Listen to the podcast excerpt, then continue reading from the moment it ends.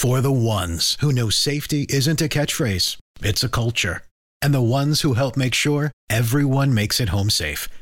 For the safety minded who watch everyone's backs, Grainger offers supplies and solutions for every industry, as well as safety assessments and training to keep your facilities safe and your people safer. Call clickgrainger.com or just stop by. Grainger for the ones who get it done. This tea is piping hot. Get the latest celebrity news first all day long with hot headlines from OKMagazine.com. Kevin Costner and Christine Baumgartner are officially ex-husband and wife. Over the weekend, a three-page settlement was agreed upon between both parties, finalizing the divorce between Costner and Baumgartner after nearly 19 years of marriage.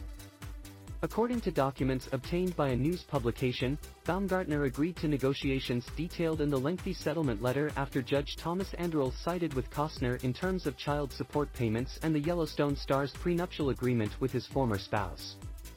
As OK previously reported, Costner's lawyer Laura Wasser came out victorious earlier this month after a two-day evidentiary hearing in Santa Barbara, California declaring the award-winning actor would pay $63,000 for child support per month despite Baumgartner's request of $248,000 monthly payments from her ex-husband.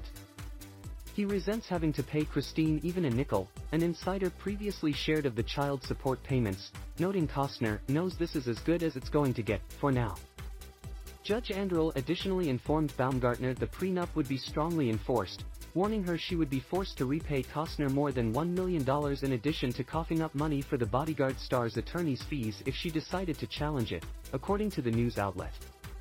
Baumgartner's jaw-dropping request for Costner to pay her $885,000 to cover her own legal fees was seemingly shut down as a result of the settlement after the Dances with Wolves actor's lawyer deemed it nothing short of outrageous. The 49-year-old, however, was reportedly awarded more than what was listed in the prenup in an effort to amicably settle the divorce in a timely manner despite the strict enforcement of the rest of the agreement, sources spilled to the news publication. The fast settlement comes just four months after Baumgartner filed for divorce from Costner back in May after tying the knot in September 2004. At the time she submitted paperwork to legally end her marriage of nearly two decades, Baumgartner requested joint custody of the duo's three children, Cayden, 16, Hayes, 14, Grace, 13. Later that month, Costner filed a response to the divorce, where he cited the prenup signed before their marriage and also requested joint custody of their teenagers. TMZ reported Costner and Baumgartner's divorce settlement.